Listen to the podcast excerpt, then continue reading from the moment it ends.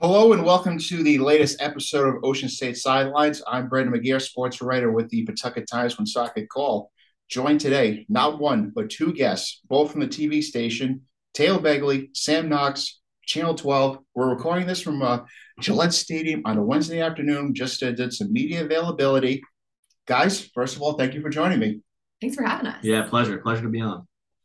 I guess uh, we will dive into the topic du jour of the moment, the quarterback I don't know if we want to really call it a controversy, hmm. but Bailey Zappe, Mac Jones, I guess the way to look at it, guys, is that Bailey has done his job in the sense that he's resurrected the season. Mm-hmm. He took over a team that was one and three. He mm-hmm. guided uh, the Patriots the last two wins. Presumably, he starts Monday night against the Bears. We don't know mm-hmm. yet, but how would you assess the job that Bailey Zappe has done to date? Been great. Yeah, I think he's done everything you've asked him to do. He's moved the ball. He's given them wins. He hasn't turned the ball over. Um, you know, I think it's still Mac Jones's job to lose. I think you still bring him back. Mm-hmm. Um, I think where it gets interesting is if he struggles, if he comes back and he struggles, and particularly turns the ball over because we know at the beginning of the season he had some turnovers that were really cringeworthy.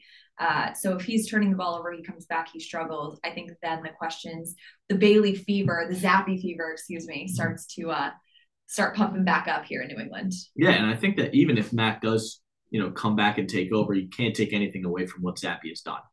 He has done everything. He has exceeded expectations. And, and a couple weeks ago, when Mac did get hurt, it was like, uh oh, it's Hoyer. No one even thought about Zappe. No one even thought about Zappe until it became hundred percent. It had to be him. Yeah. And, and and the vibe around this team and the vibe around Foxborough changed dramatically because it was like, uh oh, this is going downhill. To hmm, what do we have here? And it became optimistic, and everyone started to. Of course, when you're winning, things are going to be looking up. But with Bailey Zappe coming in and just doing his job and being a New England Patriot, and like Bill says, taking it day by day, it was yeah he, he's been he's done everything that they've asked him to do but i do agree that it is mac jones's job to lose and he's not just gonna lose it that easily um, and bailey zappe hasn't played from behind yet so it's something these last two matchups have uh, other things have gone right for yeah. bailey zappe to succeed we saw a lot of talk during training camp about matt patricia joe mm-hmm. judge the play callers and how maybe that translated to some of the struggles we saw with Mac Jones, particularly early in the season. How much do those two deserve credit for maybe putting Bailey Zappe in a position to succeed at a time when we thought, man, this offense, it's complicated. Are they ever going to get it? Bring back Josh McDaniels from the Raiders. How much of those two deserve credit for maybe helping Bailey acclimate to being an NFL starting quarterback? I think they deserve credit for not making him do too much. I feel like they've done a good job at managing him, um, especially just knowing what they have in him and being able to play to his strengths.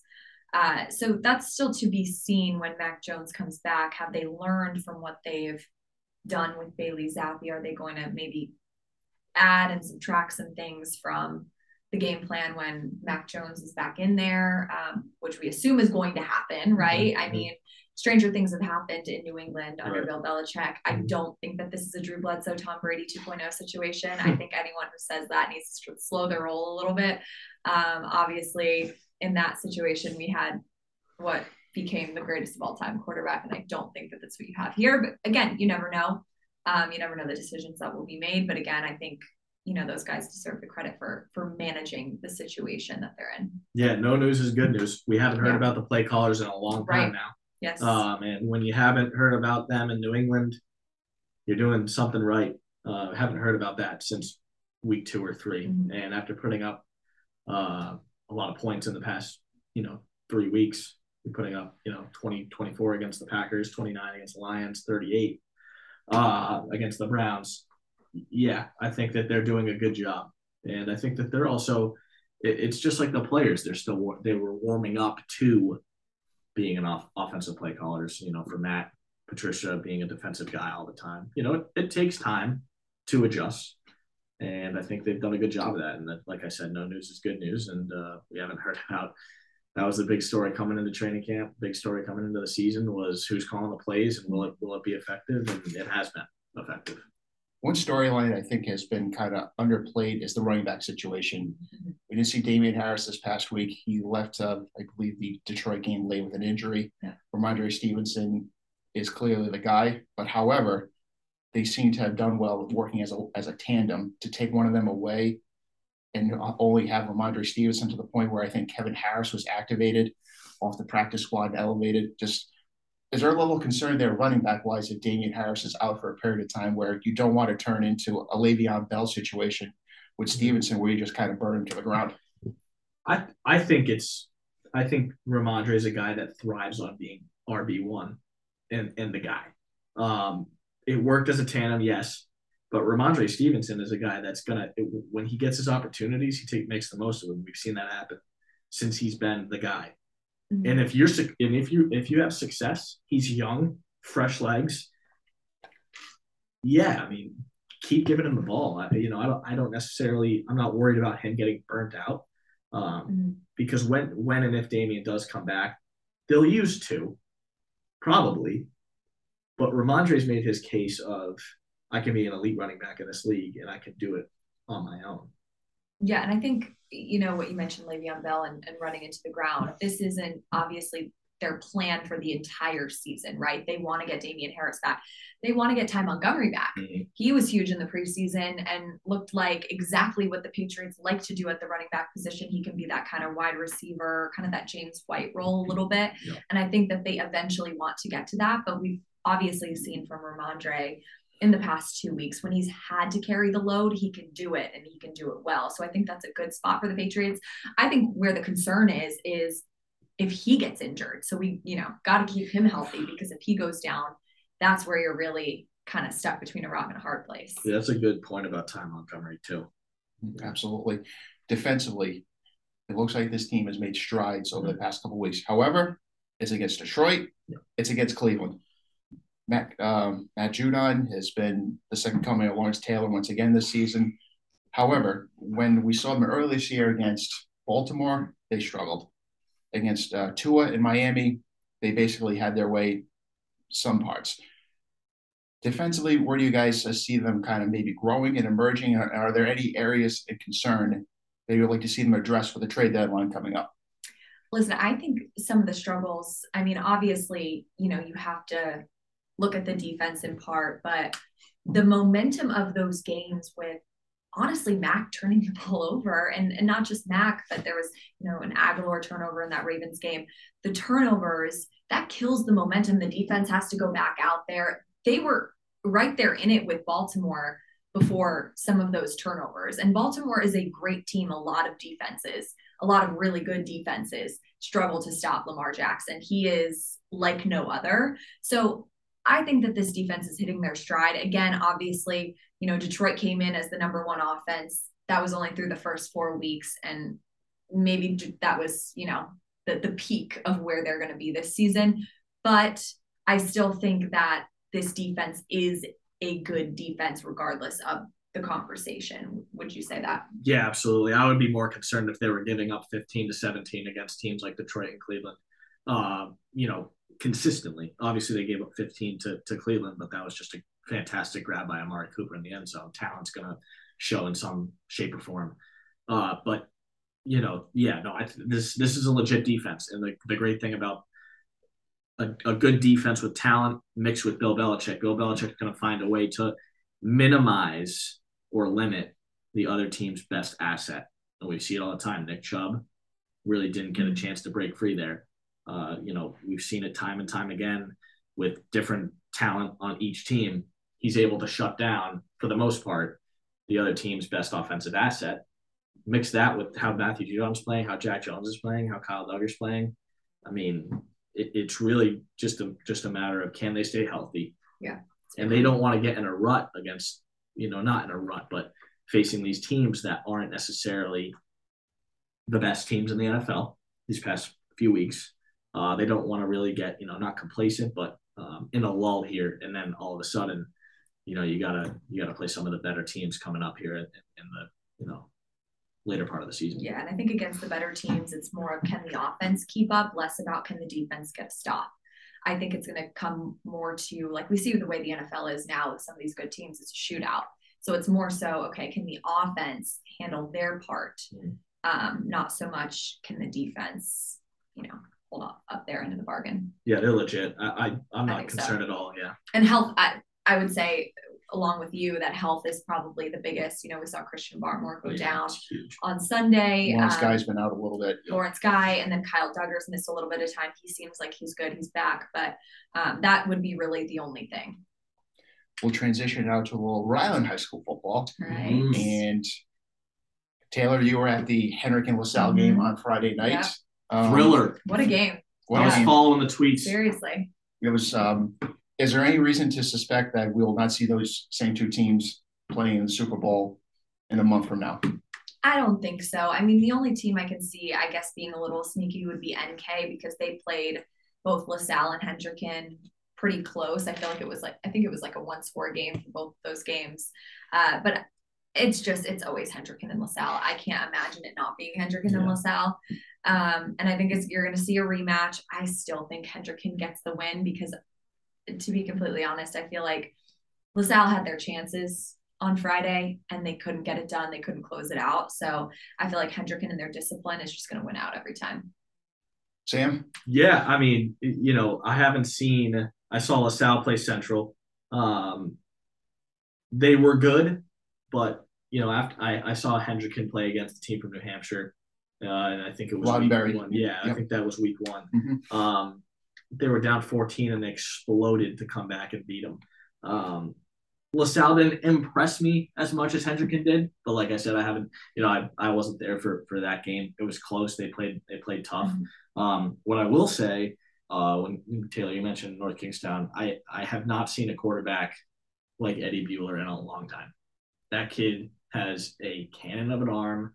Uh, he knows how to manage the game, and the potential that he has to make a run against those teams. He can be he can be the one that that changes a game. He has an unbelievable game against a LaSalle or a Hendricken, that could certainly change how things are. I mean, a, a, a good high school quarterback that can throw the ball like Eddie Bueller um, can certainly change the outcome of a game. There's no doubt about it.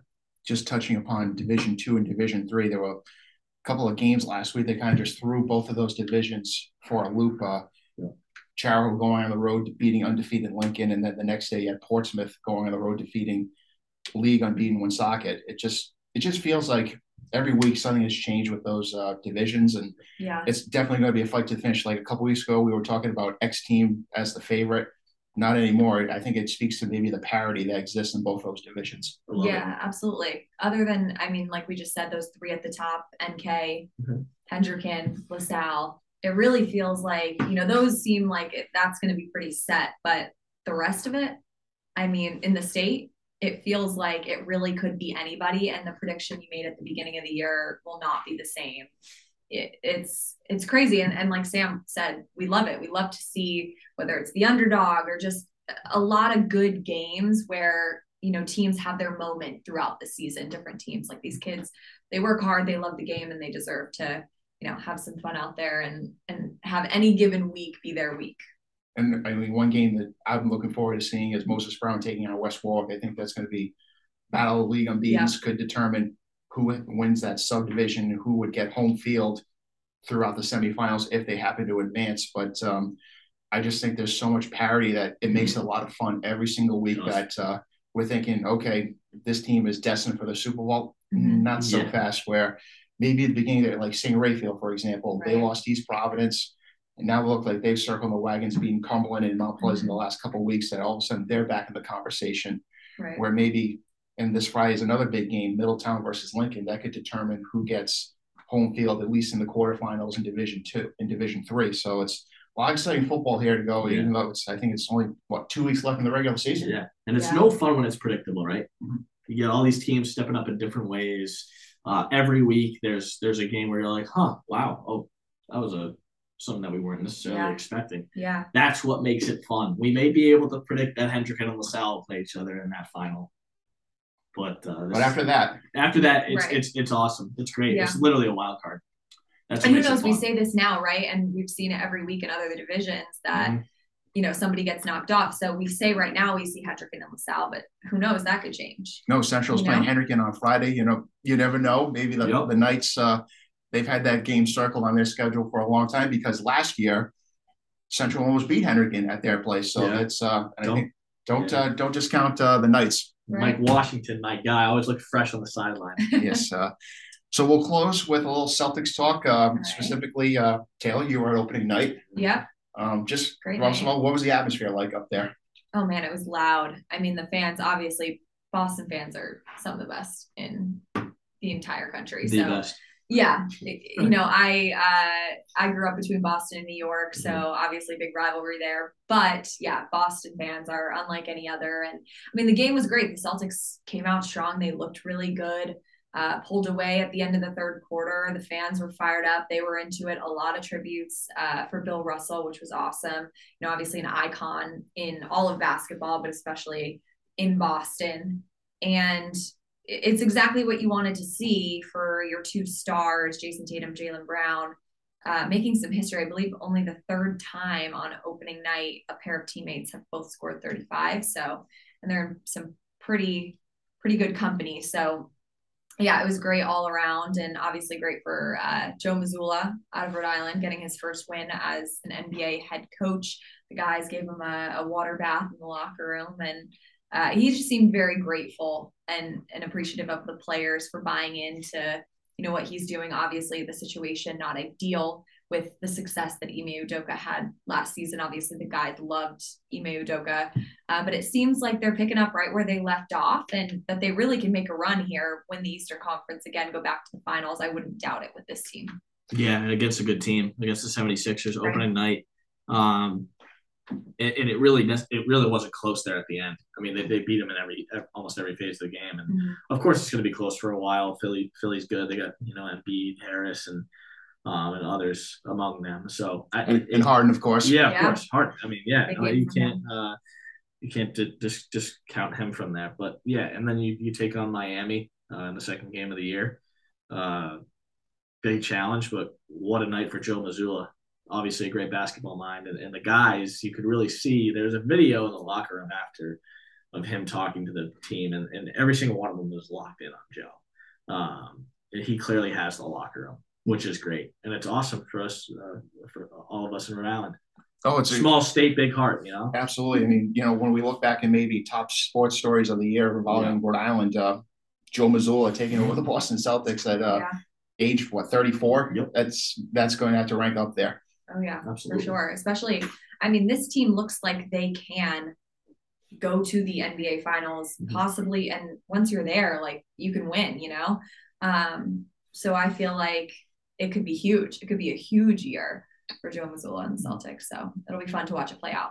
I think uh, one final thing about uh, Tatum last night. I think he had a dozen rebounds, which I, it, that's that was probably the most awesome thing to see, just because we know what he's capable of offensively, Mhm. but to see him locked in defensively, when right now the Celtics don't have Robert Williams, is kind of avoiding Right. the middle. They're trying to do a piecemeal with uh, Blake Griffin, who's like 100 years old. But um, to see him rebound the ball, you know, dive on the floor for loose balls, I think that was maybe very encouraging to see him going forward because sometimes you wonder Yeah. if you're an NBA star, are you kind of allergic to defense? he looked great. I mean, a complete, total complete player. Looks like he really, you know, learned from obviously didn't have his best uh, the last time out, his best performances, and it feels like he and Jaylen Brown both took a huge step forward to start. We'll see if they can kind of carry that on throughout the season, performances like that, and kind of stack them together. But yeah, Jayson Tatum looked great. I think it's cool how both of them scored 35. It's like identical. They're like, you know, The the, the right hand man, you Yeah. know, it's it's it's it's great. And and having a guy like Tatum that can if you can pull in 10, 10 rebounds every not even every game, every other game, I mean that just is so big to not have to rush Rob back, even though you want Rob back. Mhm. That takes a little bit off Blake Griffin's plate, takes a little bit off the other big guy's plate. It it it, it makes him more complete and it it, it's awesome. It's great. There's no, there's nothing uh, nothing bad about that. it's like Jayson got off to a hot start scoring and then he kind of cooled off. Then Jaylen picked up, and you know, obviously the rest is is history with what happened throughout the rest of the game, both scoring 35. But yeah, great performance. Great performance. Great to have you both on. We'll have to do this again soon. But uh, sure. in the meantime, thanks everyone to listening, and we we will be back with a fresh episode relatively soon. Until then, take care, everyone.